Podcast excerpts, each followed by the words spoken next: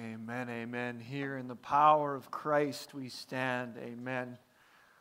We'll let our big kids, because they are big kids, not jujubes, grade four, five, six, can head back to their class right now. And we're excited for the things that you guys are going to be learning this morning as well.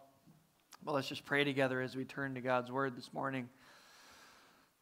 Father God, once again, we are in awe of who you are and what you have done for us. We are in awe of Jesus his willingness to be born, to live, to die, to be raised again to new life, paying our debt, satisfying you, God.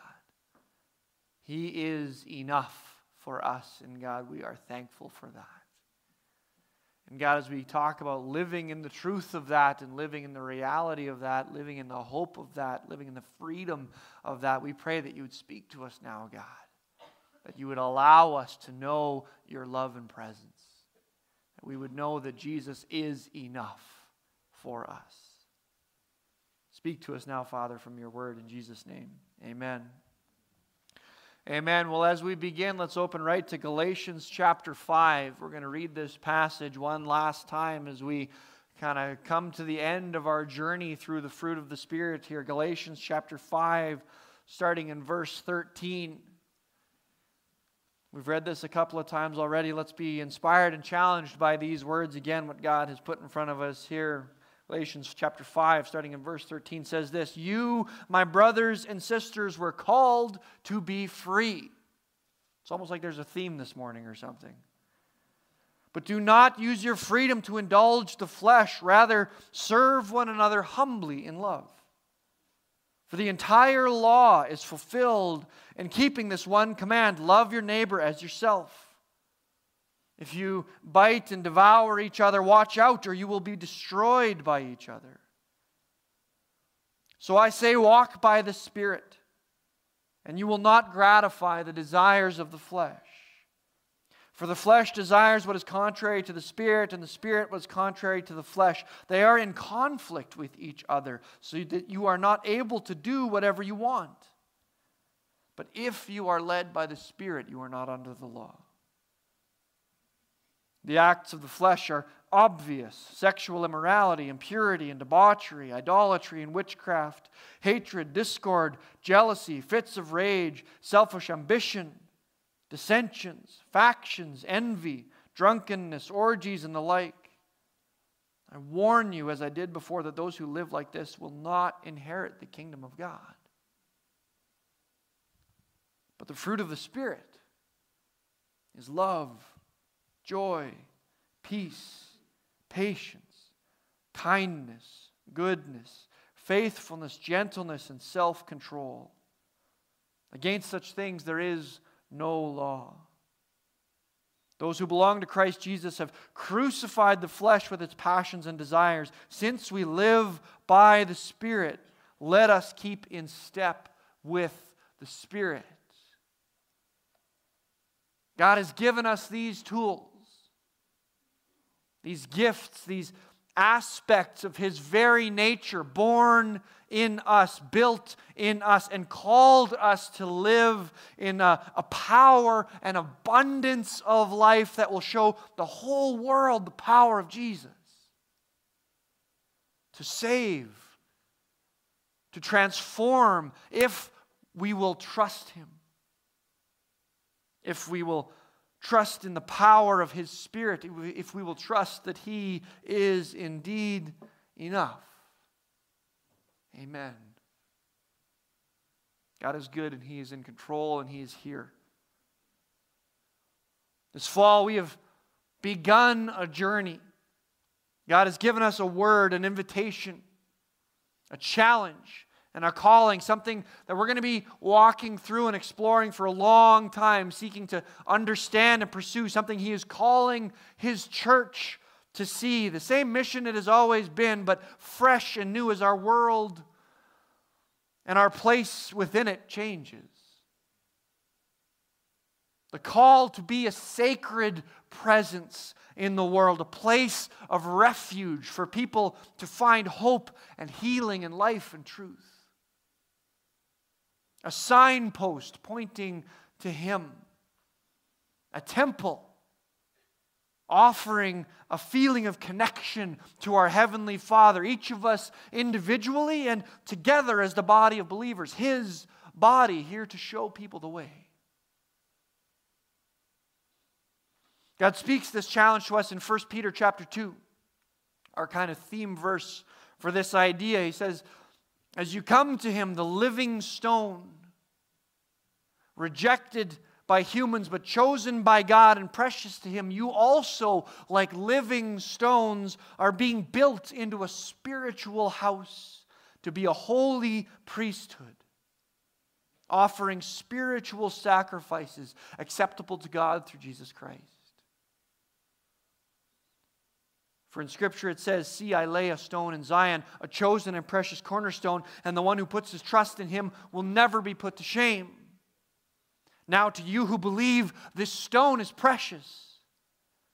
But to those who do not believe, the stone the builders rejected has become the cornerstone, and a stone that causes people to stumble, and a rock that makes them fall.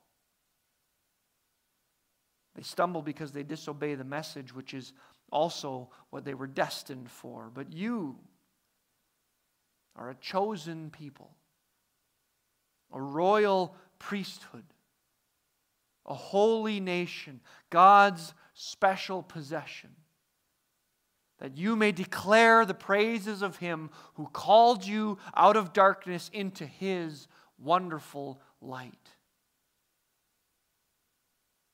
This is the call, this is the mission. This is what God is doing, what He is working in you and in us together. That in a world filled with darkness and loneliness, we would be a beacon of light and hope, declaring the praises of a God that others might see and know Him too, bringing the presence of God into the lives of the people around us with our words, with our actions, with just our presence. That the Spirit would be so alive in us that they would see Jesus. When people are with us, they would experience Jesus. It's a huge call, and it's something that we're going to be unpacking again for a long time. What does that look like in your life? Who are those people that need to see that around you? Is that what they see, what they hear when they are with you? Do they see the presence of Jesus? Do you see the presence of Jesus in your own life?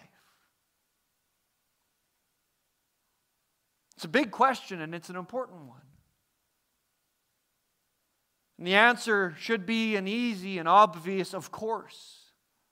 And it is, of course. If we are followers of Jesus, we know He is present in our lives, but we can also see all the ways we fail to. We can feel defeated and unworthy, and we can quickly give up. I feel like a bad example of who Jesus is, so I'm going to hide that part to protect Him, protect myself. But before we begin to feel overwhelmed, we had to define and understand what this is supposed to look like. How are we supposed to do this? And our gracious God led us to the fruit of the Spirit these gifts that He wants us to enjoy, and the tools He's given us to use in this calling. He has not left us to wander lost and confused and overcome. He has given us His Spirit and invited us to trust Him and has planted in us the seeds of His very nature that He wants to see grow in our lives love, joy, peace patience, kindness, goodness, faithfulness, gentleness, self control, things that He has given us that we can know Him, enjoy Him, and share Him. These are the pieces of the abundant life that Jesus promised us, that God wants us to have. Because life with Him is best. And when we live in the fullness of these things, we will know Him. God isn't just an idea, He is a real person, and His nature is not lost to us. It's not a complete mystery. He has given us His Word, His Spirit, His Son, that we can know Him, that we can see Him, That we can live as He has designed us to live, and He desires us to live. Filled with the love that He is in Himself. Overflowing with the joy that comes from knowing He is God and He is in control radiating peace to a world filled with chaos, offering patience to people who don't know what they are doing to others, sharing kindness to people who are hurting, displaying goodness to a world that needs to see what good looks like. Faithful and trustworthy, a place of rest for people in a world filled with lies and loneliness offering gentleness when people have only known harshness, and doing all of this in His strength, not our own, controlling our self. Recognizing that these are not the fruit of our best efforts, but the fruit of the Spirit working in us and through us to bring hope and life and transformation to the world. It's an amazing challenge and it's a wonderful way to live a life filled with the presence of God. Each of these pieces holding a wonderful promise. And as we've been walking through them, I hope you've been challenged. Some of these things were probably easier for you, came more naturally to you. Maybe you're a naturally joyful person, or patient, or kind. And some of these were probably a real challenge to you or maybe felt boring or unnecessary. Press into that discomfort. Don't miss out on the growth that God wants you to see. Let the Spirit grow these fruits in you because God wants you to grow. He wants you to see these things work themselves out in your life and the world around you. He's inviting you in, and that's exciting. He wants people to see who He is, how much He loves them, and He's inviting you to be a part of that. But the reality is, we don't have to get stuck in this list either, running through a checklist in every situation, constantly repeating these words love, joy, peace, patience trying to remind ourselves and react to the things happening around us, responding one at a time with each of these fruit. We don't have to try to be each of these things because Jesus is all of these things. And He is present in us. The key to the fruit of the Spirit is Jesus and the power of His presence in our lives, spending time with Him, getting to know Him, and allowing Him to shape and mold us into His own image as we do. Because, as wonderful as this list is, these characteristics, these fruits of the Spirit, they aren't the point. Jesus is. He is the source. He is the way and the truth and the life, and it is only in Him that we will find what we need. The things in this list are good, and they can help us to focus and help us to see different aspects of God's nature and character, different parts of what He's desiring to build in us, but they are only parts. Jesus is the whole. He is fully God and fully human and reveals to us the nature of both who God is and who we were created to be and what we are meant to do. So, if we want to understand what it means to live in the fruit of the Spirit, we have to dig into Jesus. Dig into the life of Jesus, who he is, what he is what he did, what he said, who he cared about, how he lived. Soaking in the word, memorizing it, spending time with him in prayer, letting him speak to our hearts. Being challenged by him, reading different translations, even to see different perspectives. Spending time with the body of believers, being encouraged together. Because for a lot of us, we can draw a picture of Jesus that just makes us feel comfortable, that we like. And for a lot of us, even, we might have drawn that picture when we were a kid. And it's never really changed from there. And a lot of the times, the picture that we drew looks a lot like us. My Jesus looks just like me. He thinks like me. He cares about what I care about my politics and my economics and my culture and my relationships. Jesus just lines up with all of that. And then I don't really have to change that much because Jesus is just like me. Lucky me. Everybody else does. But I don't have to. But he's not like us. We are meant to be like him. And when we make Jesus in our own image based on our own assumptions and preferences and comfort, we're not worshiping the real Jesus. And the only way to know the real Jesus is to spend real time with him in his word, talking to him with his people, his church. He wants us to know him. He's not hiding, and he wants you to see. Jesus is the most fascinating and compelling person that has ever existed. And he lived here on this earth, walking and talking and eating and living with real people here. And they told us the stories of what he was like, and they were continually baffled and confused by him. He was exciting and terrifying. He was so welcoming and loving, and yet he was so bold and unyielding. He welcomed children in the greatest love and gentleness, and then he flipped tables and called the religious leaders snakes and poison. He commanded the weather and healed the sick and taught us things no one had ever heard before. And as impossible as the things he did seem to us, and as hard as his teaching was at different points, everyone walked away. He still just invites us to follow him, to be known by him, to live in him, to just listen.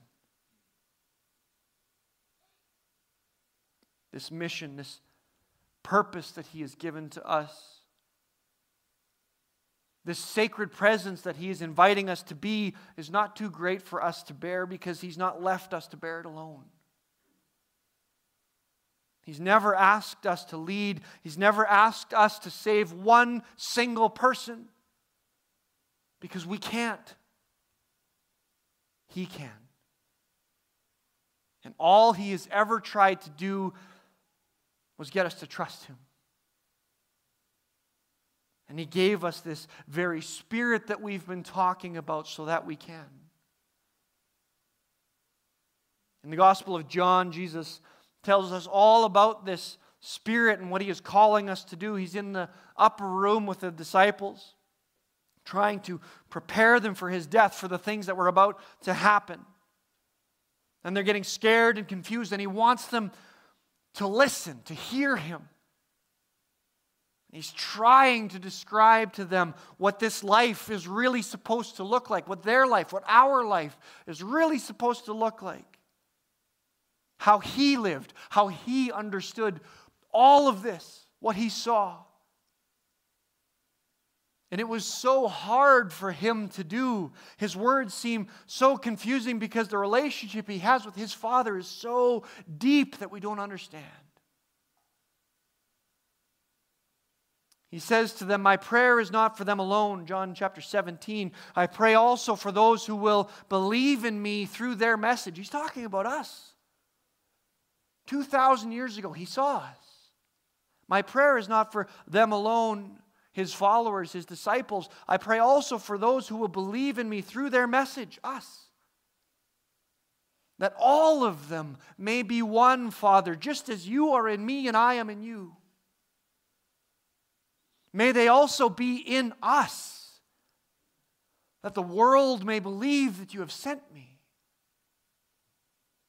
I have given them the glory that you gave me, that they may be one as we are one, I and them, and you and me, so that they may be brought to complete unity.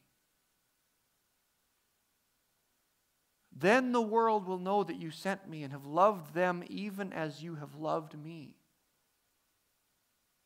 God loves us. His Father loves us the same way He loved His Son. Father, I want those you have given me to be with me where I am and to see my glory, the glory you have given me because you loved me before the creation of the world. Righteous Father, though the world does not know you, I know you, and they know that you have sent me. I have made you known to them and will continue to make you known to them, in order that the love you have for me may be in them, and that I myself may be in them. Listen to these words of Jesus. These are God incarnate, pouring out his heart for us. The creator of the universe describing just how deeply he wants relationship with us, what that looks like. It's so hard for him to describe the depth of life and relationship he wants with us like he has with his father because it's so natural to him, it's like breathing. He and his Father are one completely, and the life he desires for us with him and with each other is supposed to look like that. Was meant to look like that. It's amazing, it's deep, it's profound. And it's not a fantasy. It's not wishful thinking. He's told us how to do it. John 14, if you love me, keep my commands. And I will ask the Father, and he will give you another advocate, and will be with you forever, the Spirit of truth. The world cannot accept him because it neither sees him nor knows him, but you know him, for he lives with you and will be in you.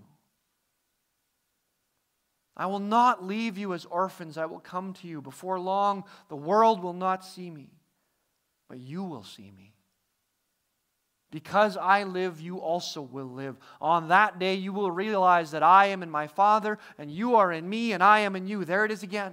It's almost like he's trying to tell us something. Whoever has my commands and keeps them is the one who loves me. The one who loves me will be loved by my Father, and I too will love them and show myself to them. Then Judas, not Judas Iscariot, said, But Lord, why do you intend to show yourself to us and not to the, to the world? Once again, what is Jesus doing? Why does he do everything wrong? Jesus replied, Anyone who loves me will obey my teaching. My Father will love them and will come to them and make our home with them. Anyone who does not love me will not obey my teaching. These words you hear are not my own, they belong to the Father who sent me. All this I have spoken while I was still with you, but the advocate, the Holy Spirit, whom the Father will send in my name and build these fruits in you will teach you all the things and will remind you of everything I have said to you. Peace I leave with you. My peace I give to you. I do not give as the world gives. Do not let your hearts be troubled, and do not be afraid. I want to be one with you in you, just like my Father and I are one, and I have given you my Spirit to make that possible. If you will listen to Him, obey my commands, He will bear the fruit in you that will make that truth real. Do you believe it? Is that really possible? Because it really is.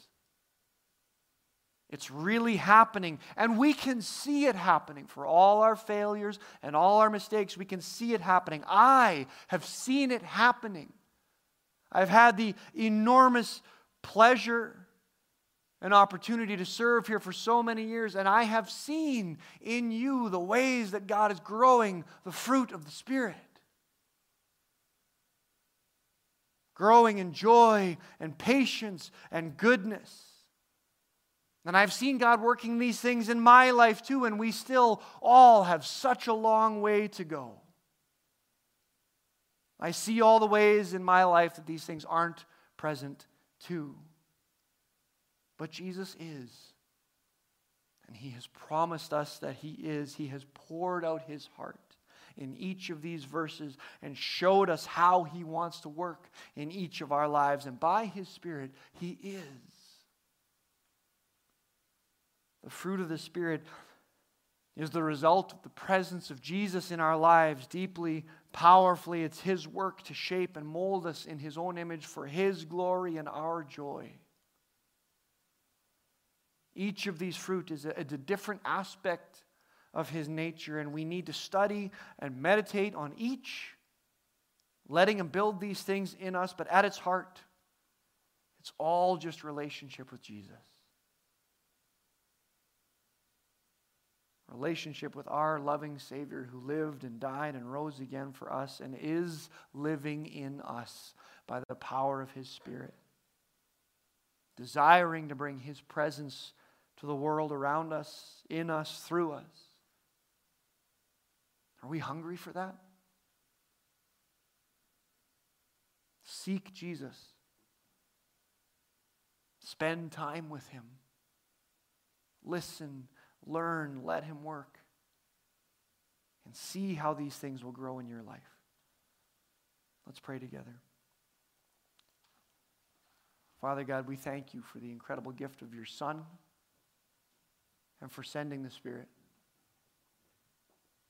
We thank you, God, that even though we do fail and it's so easy to only see the bad things, God, we thank you, God, that we are growing, that we are learning that you are building these fruit in our life. That by your Spirit and as we walk with you and walk together, God, we see love and joy and peace growing in our lives. Patience and kindness and goodness faithfulness and gentleness and self control. All of these, the nature of Jesus growing in us. Father God, we pray for that continued humility and strength. We submit to you, God, and desire that you would burn out of us things that would get in the way. We want to live for you in the power of the fruit of the Spirit, that others can see and know that you are God, that you love them, that you died for them too, and you are inviting them into that same abundant life that you offer to us. Use us, Father wherever we are, whoever we meet, allow them to experience who Jesus is through us. We submit to you, God. We desire to be used by you. Speak and move in Jesus' name. Amen.